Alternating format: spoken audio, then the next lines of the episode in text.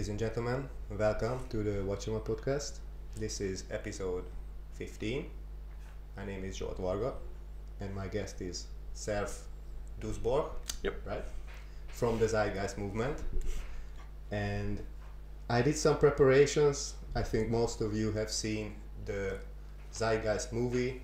Any of the parts, there are three parts, right? Yeah, three movies. Yeah. three movies and it's very overwhelming some of them to watch. But definitely many people get influenced by it and they start to think about how can we do the world differently on a systematic level. But let's start with your story. So how did you get in? Or what was the when did you see the first uh, movie or the, which episode you started Uh, I think mostly it started in 2006. That was when the second movie was released, which was Yeah. called Zeitgeist Addendum. Yeah. Uh, I was in high school, and I think there was this this Dutch gaming channel, and Mm. they sometimes had uh, some questions that were popping in about specific games. Yeah. But there was one movie that just took over the whole internet. So they asked some of the people from the gaming uh, uh, show that that question like do you do something with Zeitgeist Addendum as well? And they said well that's not really a game but yeah here's the link. Just have a look. Yeah. and that was on, on my PC anyway so I Yeah. clicked the link and I think that's when it got started because then I got the link to Zeitgeist Addendum. Yeah. but of course I thought let's watch the the other one first which is Zeitgeist the movie. And uh, yeah that's how it got started for me. I was al- already a little bit busy with sustainability and more conscious awareness about uh, the society in high school, but not that much. But uh, the journey for me started, yeah, with like many people, with uh, with the first movie. Yeah. And in 2006, it was only a movie or two, two, two episodes. uh, Yeah, yeah. So in total, there are three movies. Yeah. Um, but uh, I have to say that those are uh, just personal projects of the the filmmaker Peter Joseph. Uh, and definitely the first one is not related to the movement. It was a personal expression of the of the of the filmmaker, who just, was just a little bit fed up with the system and some of that stuff, and he Mhm. wanted to express that in a, in a musical performance. Mm. And that was actually it was actually not a documentary at all at first. It was just a musical uh, yeah expression Yeah. and he performed some of that with some music with some screens uh, Yeah. and then uh, he put it on the internet and it just exploded Yeah, and, I- and from that there was a lot of questions that were asked uh, about the movie like okay what, what is this all about and what can we do about it and then he tried to look for answers and see what he could do and he came up afterwards with the second movie that was a little bit more related yeah, Yeah, to, to the yeah movement. I, I, I remember I also have seen it first uh, in the early or, or uh, maybe I started with the first episode in the early of mid uh, 2000 yeah and uh, i think it was 2001 yeah. also very overwhelming for me I was not sure if I if I'm allowed to see this kind of uh, movie I mean it was like all about uh, conspiracies and stuff Yeah, and yeah. it was like geez I have no access to this information is it uh, I mean you know we already heard back then about the internet security and you know they can trace it that you watched it or what you have Oh, yeah, yeah. then, oh Jesus I don't know. you know I'm I'm I'm uh, I, I'm in a position that I know something extra. It's maybe it's a danger or an opportunity. yeah Uh, so Yeah, it's also this little bit of a artistic expression or Yeah. the vibe from that movie that makes it a little bit like that. I can't Yeah. really imagine that. Yeah. yeah, but uh, they the movement was also initiated by him, uh, or he's a big part of the movement. Yeah, true. to- It officially started when that second movie came Yeah, out, uh, yeah. because then it was like, okay, a call for action. a call for action. Yeah, because the first movie is not related to anything of that because that just covers some some of the conspiracy theories uh, and Yeah. some some other theories. But the point I think of that movie was not really uh, to convince people of certain conspiracy theories, but to just take more of a critical look Hmm. at some of the stuff that we believe to be true, Yeah. and then you can take away from that whatever you want from that, Yeah. and breaking that critical thought open makes it more uh, so that more people want to watch other solutions and see what we can do. And that was when the second movie came in. And there was uh, indeed a, a call for some actions, but also the last one was uh, uh, a call for to go to the website of the Zeitgeist movement that he put up, and let's see what we can do and just discuss what do, do we all think about this and what can we do about it. And yeah, it was just a really random experience, I Mm. think, for for Peter Joseph himself as well, but also Yeah. for the other people involved. Uh, yeah. Yeah, but I also have seen that there was uh, at some point, maybe for a couple of years, there was a kind of collaboration with the Venus project Yeah, from true, uh, yeah. Jacques Fresco. Yeah. I don't know if it was uh, from 2008 onwards till 2011. Yeah, from the also from the Zeitgeist Addendum movie onwards. The second part is specifically on the Venus project from uh, Jacques Fresco because that was what uh, Peter Joseph encountered as solutions. He first looked into some uh, some guy called Buckminster Fuller, which is also a social entrepreneur and and an inventor to make uh, the world a better place. But yeah, of course, Buckminster Fuller is not around anymore, and uh, Jacques Fresco was heavily influenced by him as well. And the Venus project was just a really uh, yeah cool uh, approach to solving some of the problems and because people wanted to not only criticize some of the stuff but actually wanted to do something and Yeah. move forward that's what he included as a, as a possible solution uh, to think about And from from what point were you involved? Uh, from the beginning of the movement, from, from 2008 onwards, or maybe later? for myself Yeah, yeah. Um, yeah, well, involved is yeah, mean- where where to draw the line Yeah, of being yeah. involved because Yeah. a lot of people see the movies and then they are a lot of uh, times advocates or uh, they're sympathetic to the movement because they've seen it and they just want to learn a little bit more about all the different subjects. So that's uh, that's yeah, you could call that being part of it, but uh, there's just a differentiation between, of course, people that set up chapters, do Yeah. coordination, um, and spread some stuff on on the internet, maybe something like that. That's more the active part Yeah, yeah. and active members. Uh, so, So- but after Zeitgeist Addendum, uh, that's yeah. Then I got a, got to know the movement, and I wanted to know more about this kind of stuff. And then after the third movie, which was released in 2014, if I remember correctly, then uh, no, I'm saying it's 11. Sorry. Uh, then I got more more involved, and then also some chapters emerged in the Netherlands, Mm. and I got to know some of the people, and then I got a little bit more involved. And yeah, more recently, uh, I got more active uh, a couple of years back. Yeah. Yeah. And uh, I don't know if you have any rough estimations of how many people are involved. At least, uh, if we say that uh, at least uh, one to five hours a week uh, actively doing something. yeah. You have any rough es- estimation, maybe for the Netherlands or maybe for the global community? Yeah, it's very hard to say because it also it fluctuates a lot Yeah. because some people get really involved with with all the passion that they want and then they figure out okay well to do this stuff on a consistent basis is really really hard sometimes because some people they either get a new job or Yeah. Hmm. they go into a family and then the, the passion maybe fades or goes in a different direction. Um, so I yeah for the Netherlands I think there's just a couple of people that are really active which could be five to ten people Mm-hmm. um, but most uh, mostly around the world i think there are in many countries like over 100 countries there are chapters Hmm. organized but then again i don't know the people that are there because like i just said there's a, there's a line between people that like the movement and want to support it a little bit and people that are really active Yeah. uh, and we don't i don't have uh, specific numbers on that because that also fluctuates Yeah. uh, we had uh, a lot of members as in numbers a little bit earlier on but that also changed i think in a good way because as we talked about earlier the first movie was more uh, conspiracy oriented. And I'm, I'm really glad that it was more nuanced afterwards that it was more about sustainabilities changing the system Yeah. and not about conspiracy theories anymore. And that's why we have had a significant drop in numbers because a lot of people on the internet are yeah like like that kind of stuff to be involved with that but those people we all lost uh, Mm. which i think is a good thing to move Mm. forward with a specific focus and actually focus on solutions instead of just conspiracy theories Yeah, and I've seen a um, a host of different aspects what you are investigating and Mhm. addressed as uh, problems or issues, and there were also some solutions addressed. What I'm a bit uh, skeptical about, I already Yeah. told you.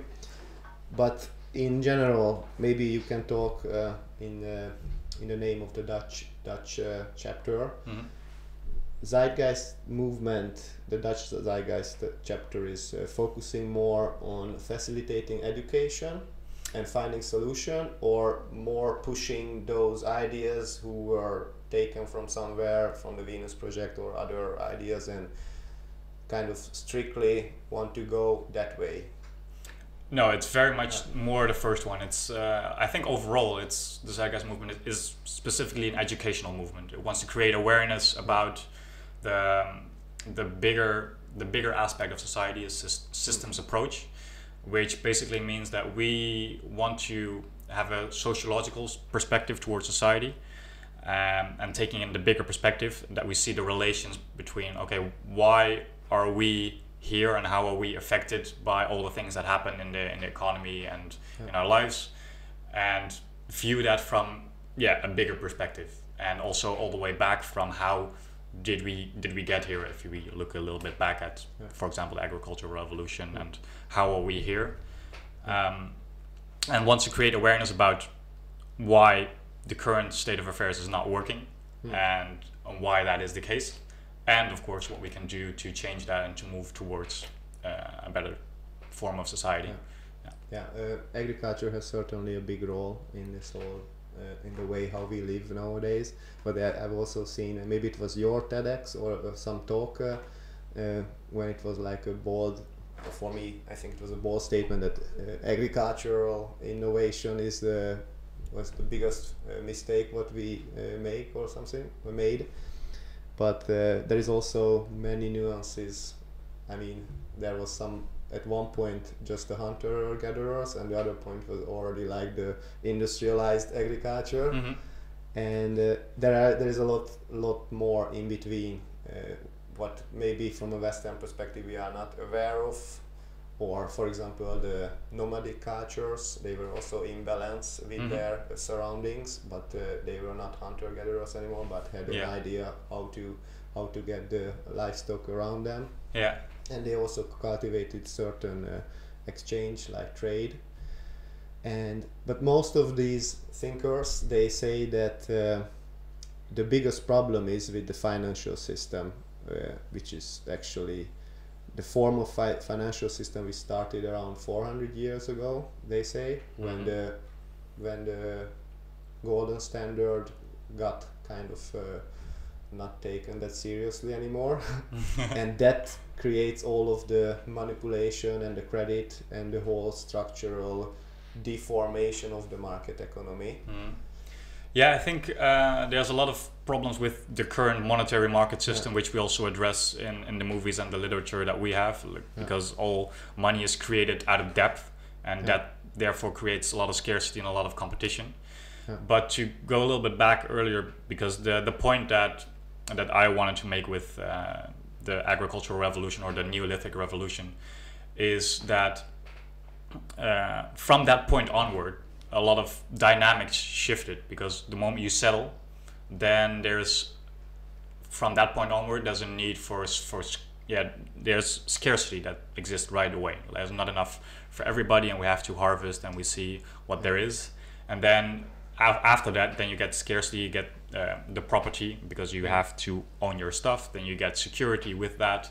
Uh, you get uh, afterwards this this morphs into further and further into uh, consumption, and then afterwards what you, just talked about later in is the banking system and the, the golden standard. So I would not say that it starts there. It's the the whole market system, the basic fundamentals of that started already the moment we settled down from that agricultural revolution onwards, uh, because that sets the premise for for scarcity. but it also uh, sets the premise for abundance because uh, if you just have to hunt uh, and you don't have any uh, you have no control uh, over nature i mean i'm not saying that having this uh, uh, monsanto like control uh, over nature but you know like uh, as a peasant or as a as a as someone who is cultivating that land and lives on the land and lives from the land you have more direct relation to to the land Mhm. and there i think i mean i went into this deeply and uh, we don't necessarily have to demonize agriculture on that level Mhm. because there were many balanced uh, steps on the way how we got where we are today uh, i would more demonize or say or be more critical about the last 50 60 years since we got the agri agri uh, chemicals and uh, gmo and this kind of stuff Mm. and this uh, direct relation to nature uh, through agriculture f- through co- through cultivating the land we lost it because Yeah. those even though today those who are working on the land and have some produce from the land they respect they have the understanding what it takes and that's that's kind of uh, shifts to the other critical part about 100% automation or or whatever Yeah. Okay, but But, be, before yeah. we get there, yeah, I think Yeah. you're. I Yeah, totally agree with your point because it's. Uh, I say it sets the premise for scarcity because there's not enough around, and you get these power dynamics, um, and the, the incentive for more inequality and competition. But indeed, it also sets the premise afterwards uh, uh, for abundance and for more creation. And indeed, the population did uh, grow after that. But that's also because of the, the technological advances that we've made from that point onwards yeah and that's that's the the paradox a little bit because the mindset is still this Malthusian Darwinistic premise premise that uh, there is not enough to go around for everybody. Yeah. Therefore, uh, the idea still persists that there is inequality and that poverty is a natural thing and that we that we should have that because we cannot get rid of it. Um, and also this Darwinic social Darwinistic tendency that there is uh, inherent in human nature this competitive uh, tension and that this is just human nature and there's nothing we can do about it so we can better have this capitalistic uh, uh, competition. But as we've seen also with agricultural developments and technological developments the awareness that we indeed also want to create is that from this point onward we have abundance and we can create uh, well uh, a good living standard and with food for everybody on the planet. But we don't do that specifically because of the infrastructure that has been set up or not has been set up because it didn't arrive but we arrived at this point in time that it is actually ins- insufficient with uh, the inequality and with the money distribution that some people have. A lot of wealth and other people don't. Uh, while we in fact produce two times yeah more food than we to feed the world for example Yeah, it's uh, how I see this is more about uh, it's not necessarily about the innovation and the structures, but more how we use these systems on a way that it can be more decentralized. But of course, uh, where power gets uh, concentrated, then they want to somehow pile up and and, and centralize these systems. Yeah, Either yeah. if it's a food system, even if it's a money system. Uh, Yeah, but that's a that's a natural gravitation of of the the structure that we are in right now. Because if you have this competitive aspect, there's not enough to go around for everybody. Well, then some people are gonna win and some people are gonna lose, and then you get this this power dynamic. And most people say it's or it's either bad morality or some people are just bad or you shouldn't do this or we should put these policies in place. Uh, some policies might work, but the structural flow is pushing against that because we have this basis for for scarcity, competition, and inequality, and that's that's what we want to put out there. That some of the solutions to some of these problems, you need to recognize first that it is systemic and that it's not some flaw of human nature or some bad people or uh, yeah just a lack of some policies because Yeah. the shift is a push. There is definitely, yeah. I think there is some part of uh, human nature, but maybe these systems were designed back then on a way that uh, human nature was considered uh, that uh, we're gonna kind of get into these uh, traps by our nature, Mhm. and uh, I don't know. yeah the- the thing for uh, for uh, the human nature aspect is that um, we are if the moment you have a couple of people in in one place and there's not enough to go around for everybody then you get this dynamic. But as uh, darwin also showed us is that it's uh, it's survival of the fittest that's often attributed to to darwin right? But that was actually a quote that was used from another economist. Yeah. what darwin actually meant was the way that we can best adapt to our nature our, our, our environment. And that is something that we often do especially humans with collaboration and working together and that is why we have been yeah well if we can say it in an arrogant way become the yeah the the top species of this Hmm. this planet that we are now destroying in another way, which is not Yeah. that nice. But Yeah. yeah, through this collaboration, we got there. So it's more, um, and and you also see this in, uh, in in in health statistics, for example, that if people are isolated, if people, uh, if you are not touched uh, as a as an infant or not held, then all kinds of uh, physiological stuff and psychological stuff doesn't happen, and you get uh, not as a potential full human. You don't develop that well because we Yeah. are just collaborative species, and we need to work together and have a sort of empathy and social uh, social people around us. Um, and that's also what we have with uh, some of the hunter gatherers that were living in the tribes all together. That's that's most of our time, right? So and now Yeah. we are much more individualistic with the capitalist society, all in our specific uh, houses, but then now also with our specific social media accounts, only only me, and then yeah, that's that's a, another trend, and yeah, that's Yeah, that's- but uh, if you compare to the tribal society, even the tribal uh, leaders or tribal members had their feathers or signs Yeah. on, the, on their face. Now what we have is like the monkey suit or or uh, social media. yeah, It's uh, yeah, there how we, for example, LinkedIn. That's the place where we actually collect our feathers, Mhm, our tribal feathers. Oh, I have this, I have that. Now I'm more competitive. So Yeah, maybe yeah. that was also a kind of uh, way of showing. But the, I I mean, we don't know. There were there. I don't. I still have uh, trust in today's society. I, Yeah, I mean, I, yeah, I don't think there is inherently wrong. I, I see a lot of good things going on, and there is some balance. We should find some kind of balance between individual individualism and and social yeah, uh, part or being more social because it's also nice to to have your to develop yourself to be able to serve the community. Hmm uh, yeah. Because uh, I think yeah, you're totally right with that. Because I find it actually really fascinating that I just described that there is this this push towards uh, individualism and also competitiveness, and that we are just constantly in this yeah a little bit more of a stressed machine to Yeah. get the jobs and get the money, and that that's that's all a structural pressure. But still, in society today, we have so many people that do lots of great initiatives and and work together and really go out of their way to make a lot of cool projects and to yeah make the world a better place. Yeah. even when we have the structural pressure.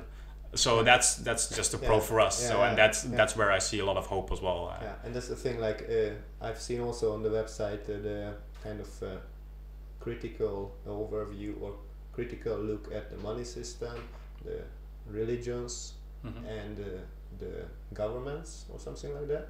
And if you think about a bit, uh, when the society is teared down to individuals instead of uh, small families or communities, when you feel lonely, then you naturally tend to gravitate to some kind of organized institutions Yeah. who are uh, having this uh, expression that they are big, they can serve you, they can Yeah. protect you, and, that's happening all over the world still. Yeah yeah everybody has a sense Yeah. that they want to belong somewhere Yeah. want to be part of something and that either if it was all the way back belonging to your tribe or Yeah. belonging belonging now to your social group everybody wants to be part of something and i think that's that's what what is happening now is that people are losing this yeah the, the people around them in this in this structure and are therefore Especially much more vulnerable to to bigger groups or uh, more radical ideas and uh, because they are not centered in yeah in,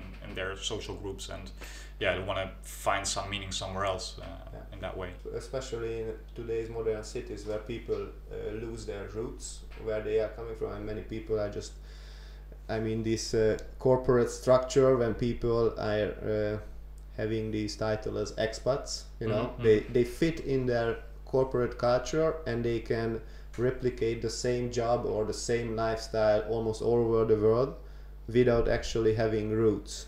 Yeah. And that's I don't know for a for a short term as a as a young uh, adventure ad, adventurous person it can be a nice thing to learn. Yeah. But uh, after a decade or two when you lose your roots and you don't know actually yeah are you there to serve the company or who is that is there an is there a community where you still belong hmm Uh, so it can be very strange Yeah. uh, feeling Yeah, in, in, in the end, I think uh, it's a good way to eventually. Well, you, you can belong to your to your home to your social group, but if they, those people if they if they travel the world and they feel at home in different places, I think that's that's a, a very good thing. Yeah. Uh, because eventually you want to, of course, feel home everywhere you are, and that society is, is helping you and uh, making you a better person, uh, like the people around you. But if you then go around and see that there's lots of inequalities and that that is actually not serving you but you are serving some other person and it's Yeah. then this com- becomes distorted Yeah. so exactly to yeah to move forward you want to have this grounded approach eventually all over the world Yeah, And so let's get back to your own story because uh, the Zeitgeist movement's message is so massive that uh, uh, it's just I don't know how many episodes uh, do we need to discuss it. yeah yeah But what was uh, so from 2006 onwards? Did you take uh, conscious decisions in your life uh, through studies or whatever activities you had that you wanna kind of contribute to a positive change in the world, or what was the the bigger Um, picture in your life? Well, the first approach was afterwards more doing more research, basically getting into the internet and see what kind of studies are out there, what kind of uh, ideas are out there.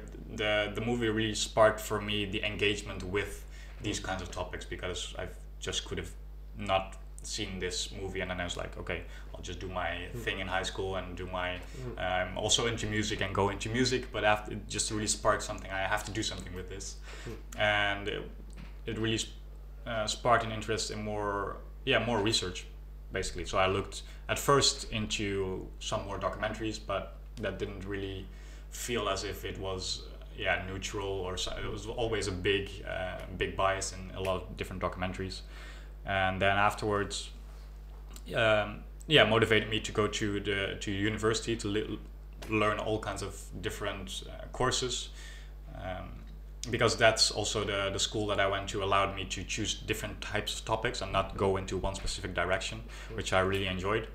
And then afterwards becoming more critical about also the current system but then also again about the stuff that we are doing with the with the zeitgeist movement because then uh, you see all kinds of different viewpoints uh, that are arising and the moment something becomes more political or the moment uh, something gets more concrete or like okay what are we going to do now then and how are we going to move forward with that then it gets more it gets more complicated.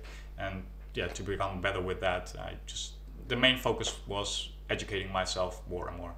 And uh, i'm still doing that. I'm still learning a lot and uh, that that will probably never stop And that's on a on, on, on a daily basis, basically. Yeah, yeah, yeah. Just being informed from some of the the YouTube channels or some of the un, or just continuing my studies.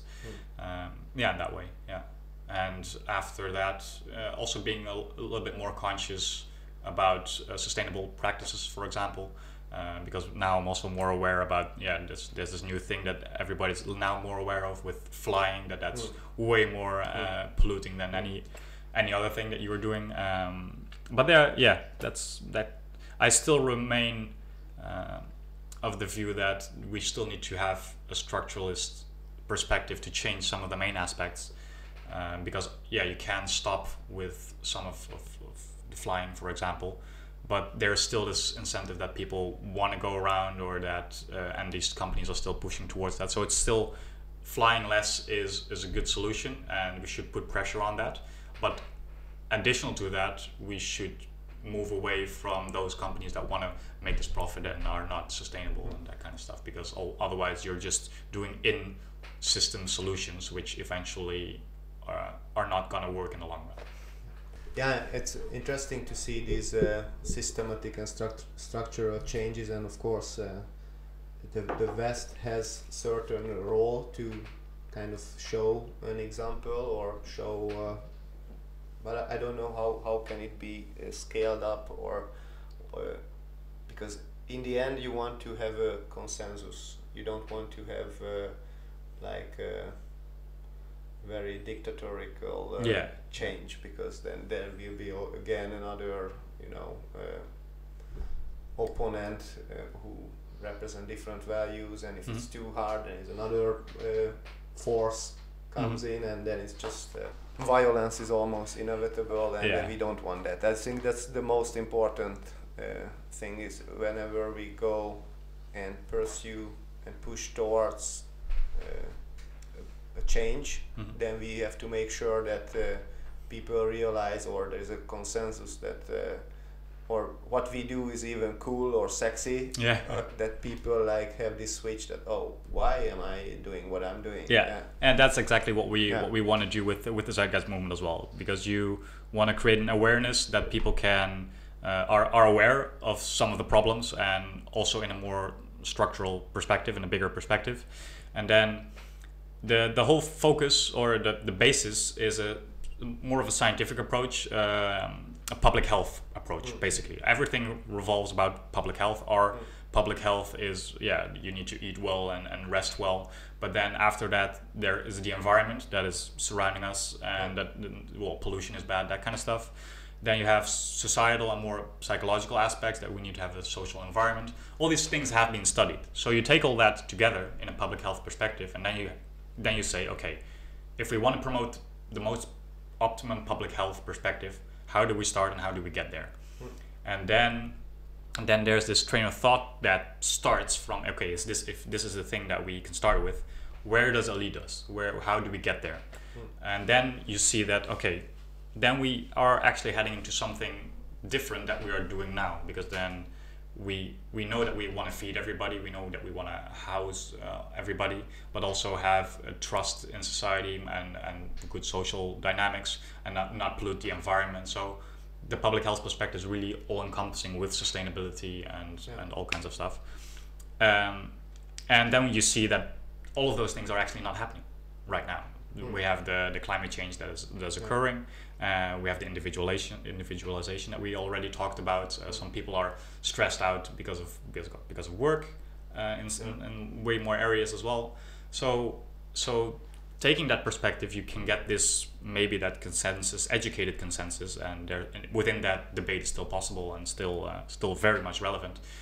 Uh, and you take that further and further but then at the end when we are sitting right here and what we can we do right now then like i said it gets more complicated because then political action often comes either comes in or uh, because then okay then what then what do we do right now? Do we implement certain policies to push this forward uh, or do we educate uh, more people in different trends? Uh, we can talk about this later on but we have for example five uh, pillars that we want to push forward in uh, getting to a better society for creating more abundance and sustainability um, and yeah that's the train of thought that we want to Yeah. want to push forward So, uh, considering that, for example, just see the, the, the, the Dutch chapter, uh, can we also see the Zeitgeist, the Dutch Zeitgeist movement as a kind of startup, which is a kind of uh, because I know that the, the whole idea of Zeitgeist is changing everything, but it's Mhm. like yeah it's like a big yeah, nice. I have also ideas to change everything. yeah yeah yeah so maybe it would be also nice because if it's uh, only a couple of people, you cannot cover in depth all of these topics. I think it's just my idea. Mhm. Would it be if you could choose as a prominent member of the Dutch chapter, what area would be because it's nice to push all five and whatever through. Yeah. what area would you choose? What do you think is the most core element? What uh, what Mm. can maybe the other layers can come later? Yeah, um, for me, I have I have a big interest in in automation, Hmm. and also with that comes the the topic of a universal basic income, which I find is very is also currently very controversial, but I find it very interesting to see what what we can do with that. But with automation, there also comes more more access. Of course, uh, open source is more the digi- digital technology. So those, so it's still a bit more. You can still implement uh, some of these other aspects into the automation aspect. But if we take, for, for example, the, the automation, then um, then promoting a new form of of work, and I'm really interested in pushing towards uh, yeah a more yeah what could be called a post-work uh, revolution, if that if I can use that fancy Mm. word, um, which is basically means that what what we see there's a trend that more automation uh, is taking over some of the jobs, and uh, that doesn't ha- happen. Uh, like it's not deterministic. It's not going to happen uh, for sure. Uh, some companies are pushing for it for because of more efficiency, but then you also see, uh, for example, in, in China, you see that a lot of uh, factories are still with, uh, working with a lot of people, and they are not automating because they have the wages so low that having the people is still uh, more more more efficient in, in, the, in the monetary sense. So the moment that those wages are raised, then they instantly gonna automate, and then those people are out of work. Uh, so that those kinds are, of dynamics uh, you need to be prepared for because more uh, technology is not is still gonna improve and more automation can become more relevant. So what do you do? That's the the big discussion that is happening now. Of course, if people don't have uh, the job that they can have, do you give them an income? And how do you do that? Or should you give them a job? Yeah. Or, or but then again, we can give them jobs, but uh, how many jobs are also relevant? That's also Yeah. like because then you get this communistic view, like okay, we're just gonna put some person Yeah. there in a supermarket and it's gonna say that you can go there, but it's not adding anything. So I that's know, uh, I know, I know, I know. some of the discussions there. So it's also like uh, it's also on an individual level because if you see so that with automation, I think we should be uh, very careful Mm. to push it uh, forward to a very uh, broad extent Mhm. Because, uh, for example, uh, the universal basic income is a nice thing, but this is the same what you have, for example, with uh, retirement. Mhm. So people work, they reach the retirement, and many of them, or a lot of them, get sick or get they, they die because they are not contributing anymore. Mhm. So people also want to have that feeling that they do something. So Yeah. people, in general, if you just go to an airport or whatever and there is a delay, people go crazy if they cannot do something. So we True. have to, at the same time, uh, when you automate, you have to actually design uh, some kind of new mm, jobs, let's Yeah, say, yeah, or occupation, which is kind of pushing the the people forward on a meaningful way. Yeah. Uh, I personally, as I'm sitting here in Wageningen in the last five years, I see a lot of uh, problems with the automation of the food system Yeah, I can imagine. Yeah. because the, the food just doesn't have soul anymore and uh, this, we are totally unrelated from the food we don't Mhm. know where is it coming from we don't know what resources it it's just so difficult to trace back a whole supply chain of a food of a certain food product but if we would reach that level of automation we could actually uh, involve more people in food production which doesn't have to be an ugly job on a dirty farm somewhere yeah. in an industrial way but i mean i've been i've been participating in food related festivals and events and when is when it is participatory then everybody has a clue what it takes to slaughter a pig let's Mhm. say Mhm. uh, it can be also it's just my idea so i'm just uh, pushing it uh, uh, down the throat of the zeitgeist movement That's okay. Oh, mo- more so welcome. if yeah. we have clue about food so i think uh, you, you put the healthcare in in uh, in the central i Mhm. also put uh, healthcare with food in the central of this whole discussion Mhm. because if people are involved in some level with food production from the seed then they have a clue about biology about nutrition about they, then they can have a cultural interaction with each other so as i said it's educational too it's social Mhm. and if it's enough people because we have a surplus of people because of automation then it can be also fun Exactly. it's just yeah. a matter of design i think if Yeah. you you bring there a movement spe- specialist or a fitness teacher to actually design movements or uh, activities to do a harvest Mhm. together and have fun Yeah. like it, it happened and it will happen again i hope and it still happens in some of these gardens around wageningen Yeah. so I would actually put more focus on food because if we have everything automated and still this uh, almost poisonous food, then we anyways we're gonna have a lot of uh, sick people because Yeah. what we eat is uh, what we are.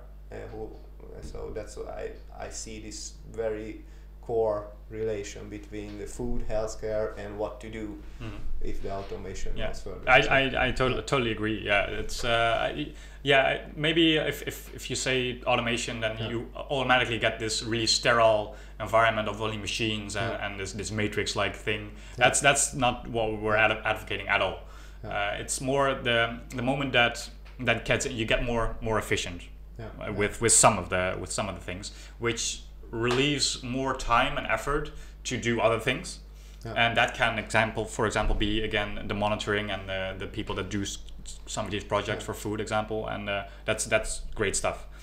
Um, but for if you then how how what are you gonna do for an income uh, with with these people because that's also what you said uh, that they're what after after a job being taken away and uh, what, what are they gonna do um, you don't want that. Well we everybody wants to contribute to something Yeah, and yeah. they're gonna find their way because also for the management of your own household you're doing a lot of work right? You're doing the dishes you do all kinds of stuff and uh, but you don't get paid for that. You, you want to maintain your own home and if we extend the home to the city or to Yeah. the land or to the planet eventually then you want to maintain that aspect of well, as well Yeah, but that's why uh, we need some kind. I don't know if it should be uh, institutionalized or what, because it's actually happening that people go to uh, pension or retirement, or people, especially in the Western countries, have the welfare still, Hmm. and they turn to alcohol Yeah, yeah, rather yeah, true. because they. Everything what you said is fine, but still they just cannot find the, the way how can they contribute. yeah yeah. so, they, i think it's they uh, turn into this self-destruction. yeah, yeah, So I think that's a very good point. Yeah. You just set up, uh, yeah, some some programs or, Yeah. or yeah, well, not programs. That sounds so uh, governmental as well, but um, yeah, to make people more aware of what what there is to do and what they can do, and to initiate all kinds of projects that people can be involved with if they want to. But the moment that uh, you get, for example, you don't have the job, for example, anymore, and you get the basic income, um, and you sit at home, I can imagine that, like for example, uh, some some uh, high school students they always say, ah, when I when I'm I don't want to go to school, and then I have holiday, and then uh, I'm not going to do anything at all, and I don't want to go to school anymore, and, and be there. But imagine that you extend this holiday for longer and longer and longer. If you if you get drained with all kinds of information and stuff that you have to do, then you get lazy afterwards. You don't want to do it anymore. Yeah. But if you open up, uh, so let's say let's give them a holiday or for two years, then eventually there's there's some interest or some spark that they want to do. Nobody wants to sit at home and it depends and on the something like social environment. Exactly, If, uh, and that's that. That's why you want to stimulate with Yeah. some of the things that you Yeah. you propose. I think Yeah. that's a that's a very good idea. And the best thing I think is with this approach is that you decouple work from income, which Mm. gives a lot of people the opportunity to say no to a job that is either not treating them well or that they have to do, and they also get more of a of a floor for food and for health and less stress. Uh, and these are all things that are really contributing again to the, the health and is setting the premise for this abundance thinking that we have enough and that we can uh, yeah have enough for, for all the people and afterwards if you then have some of the if the efficiency goes on and some people want to contribute to more projects that they feel are important like sustainability or, or whatever it doesn't need to be all this kinds of stuff then you can move towards uh, providing these aspects in in a, in a free way or with, with less money for that you make food for free for example or that you provide a public transport afterwards be, uh, for free uh, that you, you you socialize these Yeah. these aspects yeah, that, Yeah. that would be the other aspect what you kind of uh, missed out, or the Zeitgeist movement missed out. And maybe it would be an idea to actually, at some point when the automation uh, goes on, uh, but still we would have these these uh, jobs. Actually, make kind of research to don't automate those jobs what actually people enjoy. Mm, yeah, You- definitely. That's you, yeah, you, true. You, true. you can see here, see here often uh, uh, self-driving buses here on, on campus Mhm. under test, but I see most of the time the bus drivers are kind of very happy and social people, and they have this proud. And uh, it would be better to focus with technology on those jobs what no one wants to do. hmm Yeah, that's So- definitely also the yeah. focus. The boring, monotonous Yeah. jobs that nobody wants to do. But also, uh, I can also imagine for uh, for well, I'm not the representative of, of the bus drivers, Hmm. but I can imagine that uh, the bus driver really enjoys his job. Uh, Three, uh, three, three days a week. Exactly. Yeah. Uh, Is and a lot of people are in this pressure to make just enough money to Yeah. make their their needs met, and are therefore in jobs for six hours or, or, or six days or five days a week, and they have to. And then also the job that they might enjoy is not becoming so enjoyable anymore. And the moment then you then you have then a shorter work week, then there's there's more job opportunities for other people because somebody else can, for example, become a bus driver if they want to or not. Uh, but the other person also enjoys the job way more. Uh, it's a really nice example of a friend of mine who uh, was also a train train driver, Mm. Uh, and he uh, he put some solar panels on his on his roof, and uh, because they, they saved on a holiday, they said, "Oh, "I'm not gonna go on holiday this time. We use the money to put some solar panels on our roof," and the savings that they made from that afterwards. Um, I, I was also asking, oh, what are you gonna do with the savings that you done with this with this solar panels? Are you gonna invest it in a car or in a or are you gonna go on more holidays or something like that? And he, he told me like no, I'm, I'm just gonna work one day less in the week. Mm. And for me at that point in time it was really mind blowing. It's like okay, of course, because then you have more time for the people around you. You enjoy your job more. Uh, you can do something on the side. It's yeah, it was really uh, really cool uh, thing that Actually, he told me. I then. was also doing like for two years. I was uh, brainstorming and also starting some projects about this uh, labor thing. Yeah. And what I see is, like, currently the one of the biggest, uh, just my opinion, problem is that uh, some of the jobs are. Uh, so people commute a lot to do not that specific jobs. Mhm. So, for example, people from Wageningen go to Utrecht, and people uh, from Arnhem come to Wageningen to do almost the same job, Mhm. what actually could be replaced, and they wouldn't have to commute. yeah. And this way of employment is like dates back to I don't know, like 30, 40 years ago, when Yeah. there was no not that instant. Uh, uh, this data available that, that people can just match with the right job or what they're already doing in local so the more the bureaucracy and the institutions are yeah giving this structure but i'm Mhm. also curious about because uh, it's not just about the structures but sometimes when i want to change on myself i also realize that it's also about me if Mm. i'm able to change or not Yeah. so how do you see the individual's role because we can talk about the shitty systems endlessly Exactly. but the individual is also there the individual also makes these uh, micro decisions every day if they buy this uh, pack of cigarette or buy this extra beer or buying the bigger car which uh, makes them pay more tax or whatever Mm, mm, mm, mm.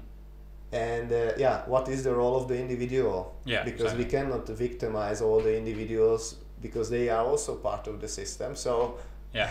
how yeah, do you see I- that I- yeah, of course, you have the system, and the system influences all the people, Yeah. but the system is made up of people, and they influence the system. So that's that's definitely a thing. But I want, however, to stress the importance that's often lost in uh, in the importance of the structure, the system that is uh, influencing the people, because we we often lose because that bigger perspective, because we are who we are individualistic or our own person and move throughout that. Because one thing that also this perspective has taught me is to be more um, empathetic towards more people. Because if we say for example that some person shouldn't uh, yeah buy a pack of cigarettes well the moment that you dig into the history of that person and also uh, the, the substance and how it works uh, neurologically then you see I, i'm not saying that it's it's a victim Yeah. uh, and that he has not no agency at all but there's definitely a really big again structural pressure Yeah, for towards marketing advertising exactly, so- yeah Yeah, and that's also I I remember also driving. Uh, with with my mom one day also through the street and she was also saying like oh the, the, there were some uh, really drug uh, yeah drug addicted people next to the street and they uh, really looked really bad. And well but the moment yeah you can stigmatize those people as like oh they're really bad people and oh they should should go away. But the moment that you pick them out there and you see what their life story has been then then your perspective changes because if that would happen to you then you would be well, in a more similar situation as well. Hmm. so that's that's why i want to emphasize the, the, more structural pressures because they're definitely more there. But again we have agency and we should use it and also technology is not gonna uh, it's there's no not gonna be a technological fix because we are gonna use the technology ourselves as well. Yeah. so it's it's the people that make the decisions. Um, and in that way i think again that the educational aspect is very important because you can uh, think that uh, uh, for example some uh, yeah you can blindly believe in a in a new technology that is out there. For example what is now happening with the blockchain. There's big fuzz about this Mm. but nobody a lot of people don't really know actually even what it is. Mm. and if it's even gonna solve something but then you blindly believe in this this thing that's gonna solve everything. Uh, and then because you're because we haven't discussed enough about this or because some people are not educated about this then it's not gonna propose the solution that you want so that's why I really emphasize the, the more educative approach and connecting more people together start uh, discussions making podcasts Yeah. uh, I think that's uh, yeah um, I think that's a very important aspect So, but you also so we can conclude that uh, you also see that the the individual has a role uh, in these systems. Yeah, definitely. Because Like- if if not, then what am I doing here, right? Yeah, Then yeah. then then then nothing. If, Yeah. if we are all really a victim of of everything, then yeah, why, why start that- even, right? The, the other interesting uh, uh, aspect of this whole thing when when you when you are reaching the level that you see others suffering or others you know you you, you know that it could be better uh, or it's it would be better to avo- avoid certain food certain lifestyle whatever. Hmm.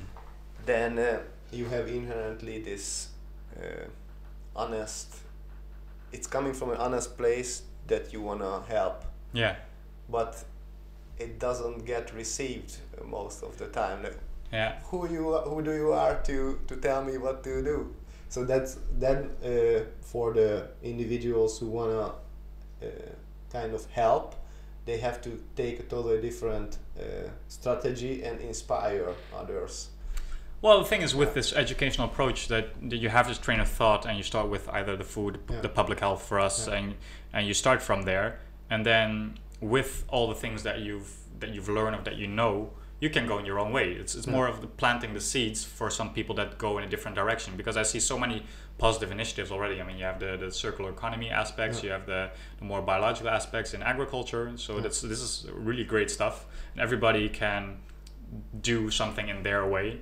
And I think it's also very necessary that not everybody's focusing on one thing Yeah. because we need to put a, a, a political pressure on some policies as well to uh, yeah to move some aspects forward but also move around the politics with more of a movement like approach and to make people more aware but also a business approach to create more uh, relevant products or services. So you want to plant seeds everywhere and with create this common idea of what we what we should go to and then yeah work that way How, forward. however i'm still uh, i would still leave it more open uh, yeah.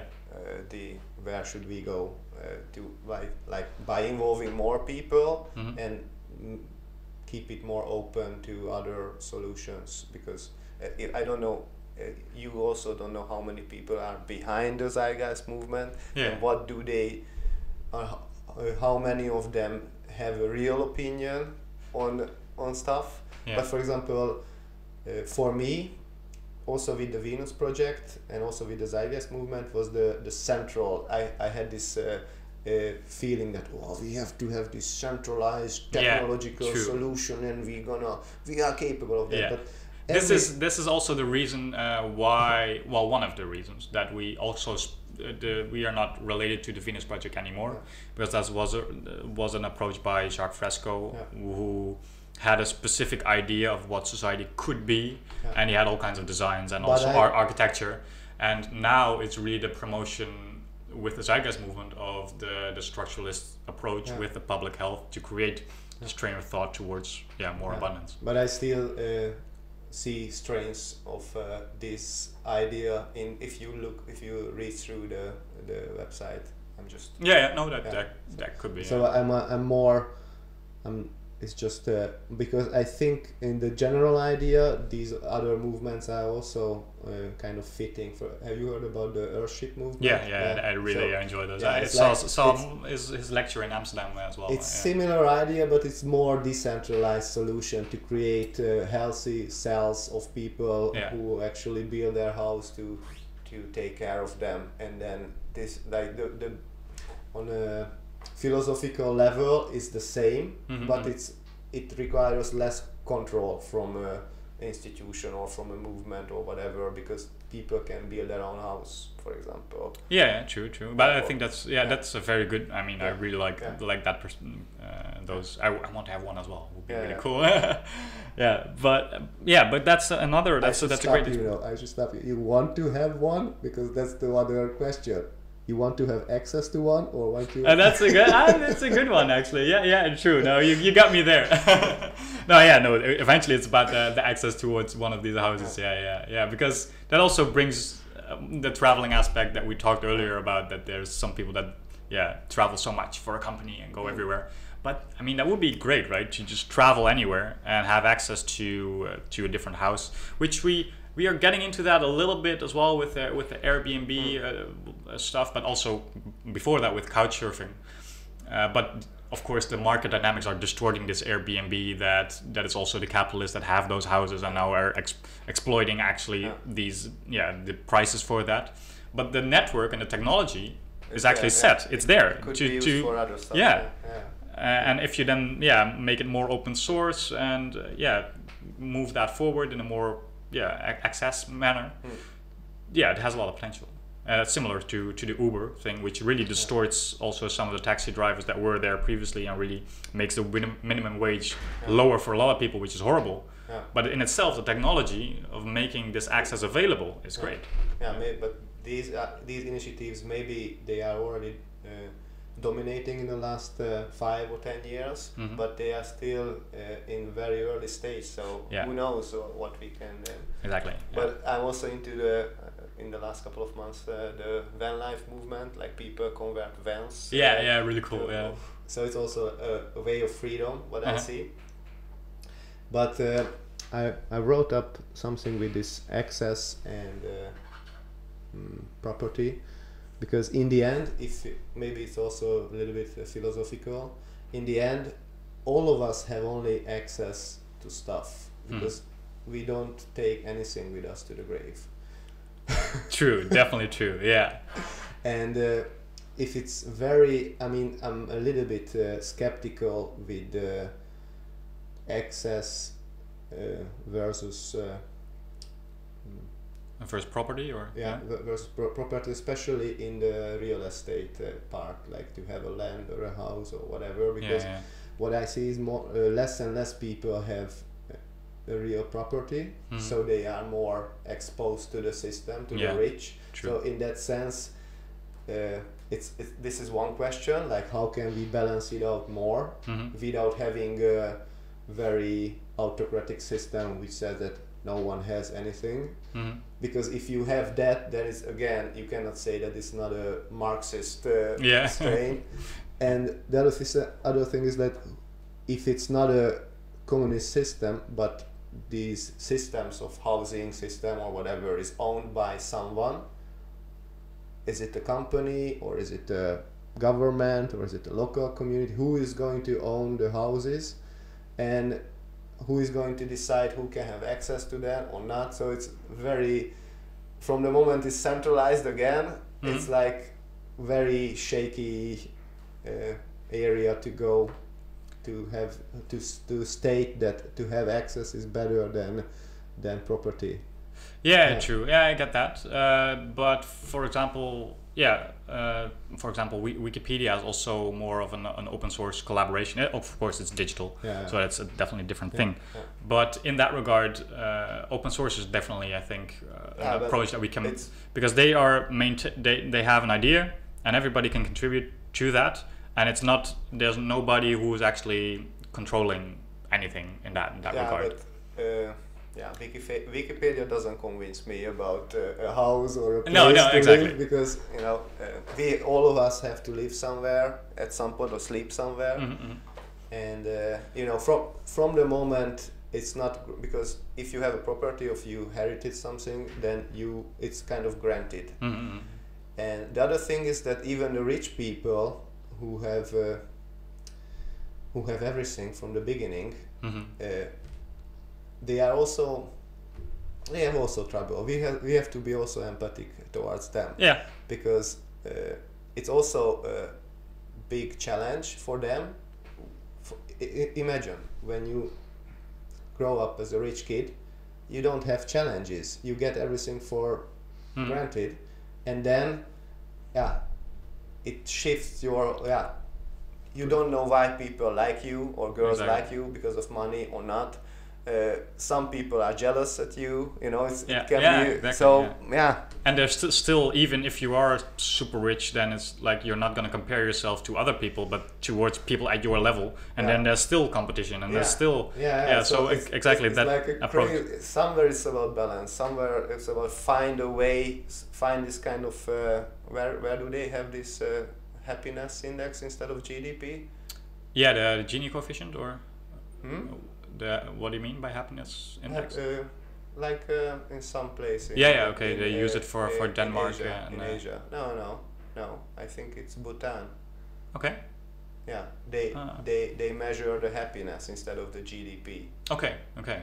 So, you know, like you see people who have less and they are happier. Yeah, So this is another another discussion. yeah, that's another also the movement Yeah. of the more uh, what is it, more minimalist movements who Yeah. are want in tiny houses, that kind of stuff. yeah, That's but that's, that's that, yeah. another movement. But I'm Yeah. but I'm saying that in general, it's all about it's it's also about the the mental state or or this leaving out this uh, comparison with each other. Maybe it, it comes the, back to the uh, competition mindset what we Mhm. have, but somehow people just never feel enough good enough, uh, even if they are rich.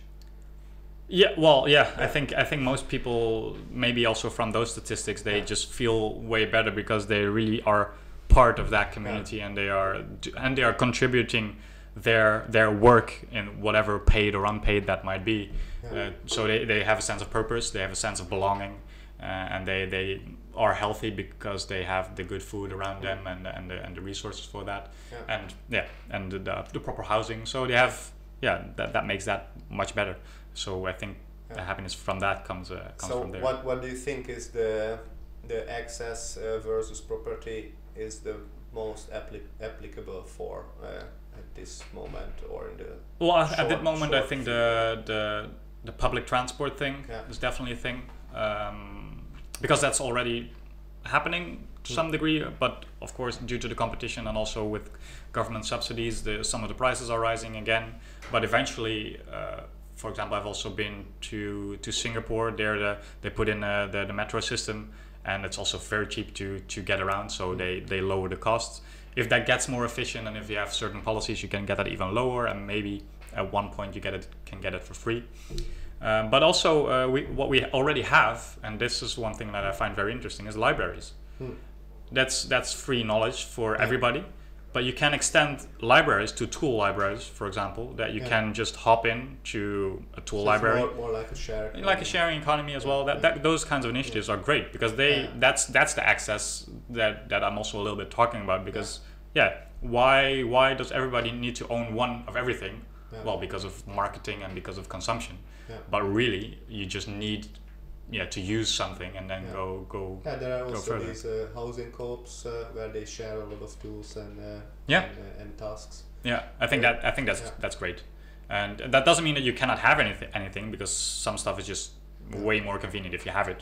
For Yeah. example, I can imagine you with your podcast that you want to own your cameras because Yeah, you yeah, need them a lot. But yeah, if you could just go to a room and pick them there and uh, you share all of them, yeah, well, that, that's I think that's even that's great.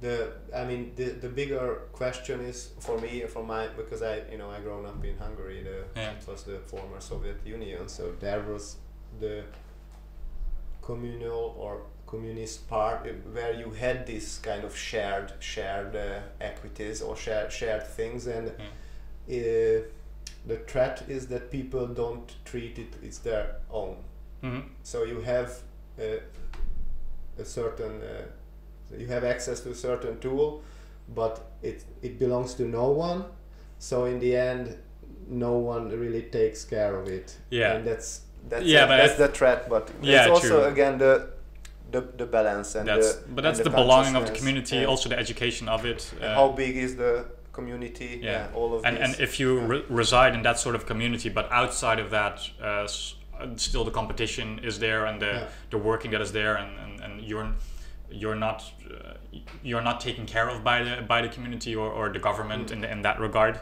then of course you're not gonna then you're gonna be much more uh, violent towards the stuff that you get, and it doesn't matter too much Mm. because well you're not taking care of me anyway. Mm. But that's also the approach that we want to take. That the the people are uh, they want to contribute for themselves. That that self interest actually becomes social interest Hmm. because if you really think about it, everything that you do in society eventually comes back to you. yeah So therefore, yeah, you have to. If Yeah. anything that you contribute comes back to you, so you better make it social interest uh, with the realization that the Earth is one whole and the people are all together with this public health perspective.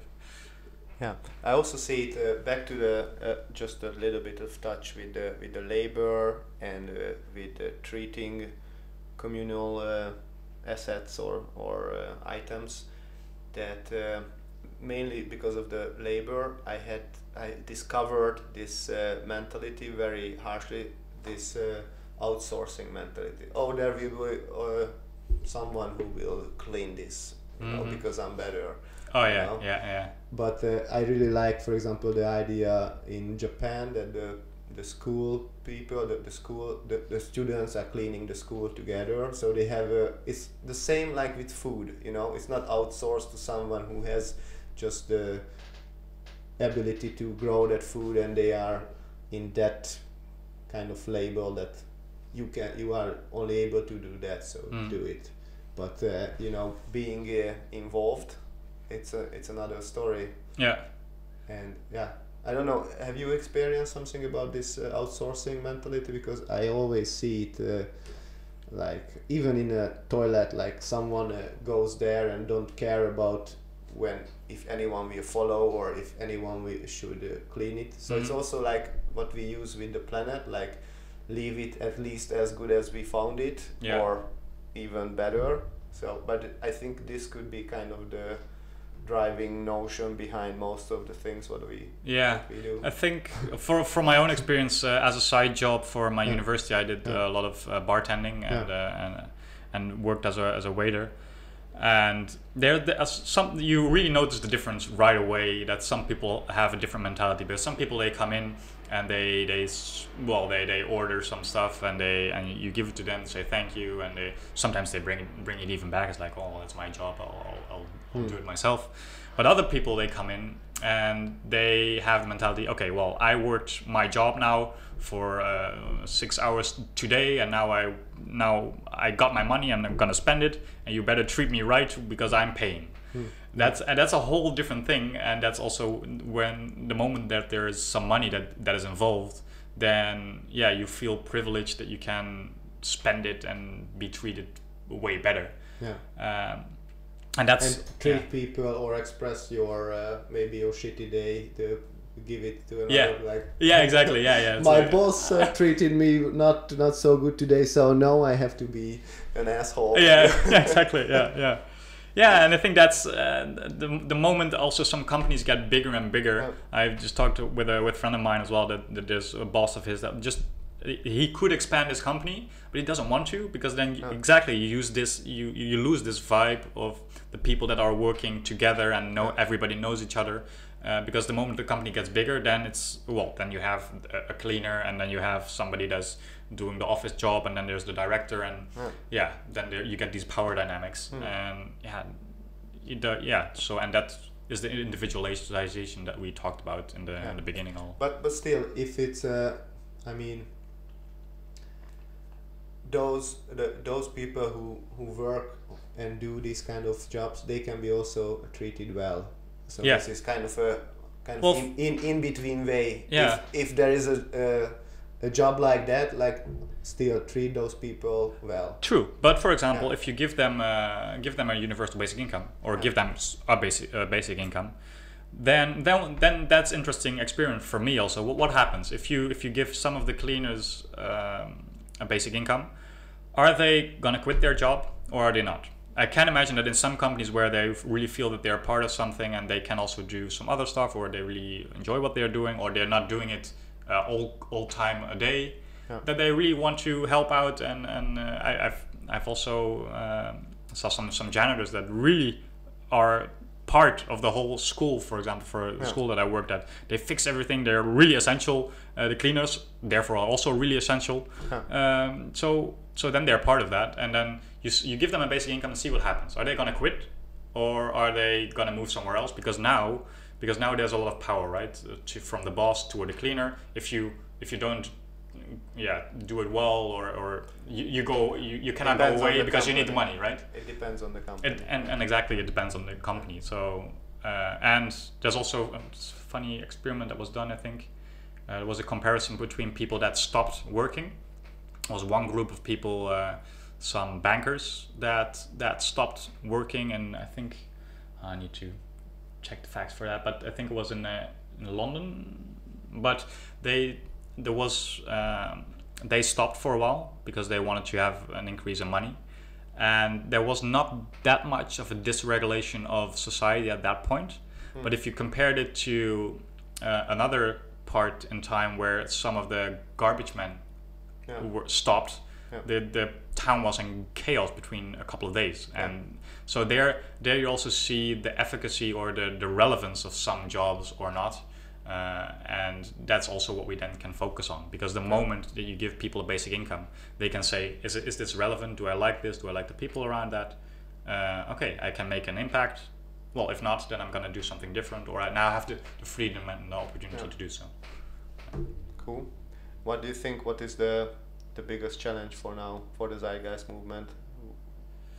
Um, I think the biggest challenge is to get more uh, more active people, and I think that's also why uh, why I want to work a little bit more on that, because and it's not per se because of the the movement itself, but also because a lot of people get drawn back into their daily lives and Mm. that they have to work at their job and i also noticed that for myself that i was at, at uni and then i want to do a lot of stuff for the movement and create awareness and do more sustainable practices but wait okay i have to do these exams and these things and some people that are working nine to five uh, some volunteers that i work with as well in the zeitgeist movement they say well i can only contribute one one hour a week Yeah. uh, not more so uh, i think that's a balance that we should strive for and get in uh, get a better. Infrastructure that we have um, yeah, more people that can collaborate on the same stuff while actually also maintaining their uh, their own lives because I think Yeah. that's a very important thing. Yeah. How I see is that, uh, for example, the the movie itself did its job back Mhm. then, but uh, nowadays there are a lot of other. Maybe they are not called uh, Zeitgeist movement. Yeah. But as you see in business, you can see the results with uh, platform-based uh, business models Yeah. and many other initiatives. Uh, I don't know. Are you planning to cooperate with uh, other initiatives too? Yeah, well, well we're open. w- Eventually, it's gonna be uh, an all-encompassing thing. It's just a, a train of thought that we want to collaborate with with all kinds of people that that want to move this forward. Mm. So in that sense, it's it's really open and it's uh, and eventually the focus will not be more of a business-like approach. It will still be a social movement approach Mm. of getting more people involved. But then they are, of course, in their own lives and doing all kinds of stuff, and that influences the companies, the politics, and all kinds of stuff further. So the main, if we would put it in nutshell, the main mission of Zeitgeist movement is not necessary to to accomplish all of those uh, ideas which are already there, but uh, kind of create awareness and uh, Yeah, raise raise a kind of uh, individual and collective consciousness to towards certain aspects of our life. exactly to move, move towards towards uh, yeah better Yeah. more more automation in a more humane sense that we we just described Yeah. move towards more access more open source uh, that we have more connected uh, which is now also the hype of internet of things but what we really mean is that if you really take a global approach then you need to look at the resources that we have and how can we distribute them But how- And- about the local? Because I see much more. and the last one is the localization. Yeah. Uh, that's exactly it. So the last one is uh, that we need to localize and decentralize more and more, Yeah. uh, and not have things uh, because if we can create all of the essentials in your own neighborhood, why not? Because why ship a tomato from China to uh, yeah America? I mean that's Mm. just pure nonsense. Mm. yeah. And what is uh, your next uh, big uh, challenge? My next big challenge is, uh, yeah, I think sorting out um, uh, because I'm also now involved with some of the, the emails that all come in and setting up uh, the new infrastructure because we're now working on uh, the infrastructure of the, the global movement and to make a better, um, uh, yeah, to coordinate that better so that everybody that actually wants to get active because we get a lot of emails in, in, in the inbox that people say, I want to become active, I want to be more involved, I want to learn more, to give them a good infrastructure, a good platform to connect to people and to actually yeah, create this awareness further and do that in different countries so that the chapters, uh, every chapter in dif- different countries can do that uh, in a better way. What would be your ideal job as a last question? Oh. If we can still use this word term uh, of job. uh, well, I uh, like I'm I'm checking for some of the some of the jobs right now as well, which is a lot of research, uh, also with technology and uh, yeah, Yeah. and seeing what what works and doesn't work. I think it's still still research and and then creating awareness. Uh, and then yeah, and then still talking to people, organize events. That's that's stuff uh, that I really like, and I think there's a there's already some jobs out there. So I'm uh, hoping to get one of them. yeah. So uh, you are not hundred percent against jobs. Well, yeah. Well, I need to. Yeah. do, Uh, I'm, I'm in the system right now as well, so Yeah. I need to need to get some uh, money. Unfortunately, yeah. But Yeah. Uh, from that, we can move forward, Yeah. right? it's all about the balance and uh, finding some kind of gradual way of uh, uh, consensus. Yeah. And Yeah, and eventually just just moving forward from that point onward with a good with a good frame of mind towards something that we actually want. Okay. Thank you very much. It was uh, great to get more clarification regarding to what is behind, what is under the hood of uh, of uh, the Zeitgeist uh, local chapter, let's say, the Dutch chapter. Thank you very much. Thank you for having me. Great stuff. And yeah, I wish you a lot of success. Thank you. You too. Let's say hi to the people. Bye bye. ciao, ciao. Bye bye.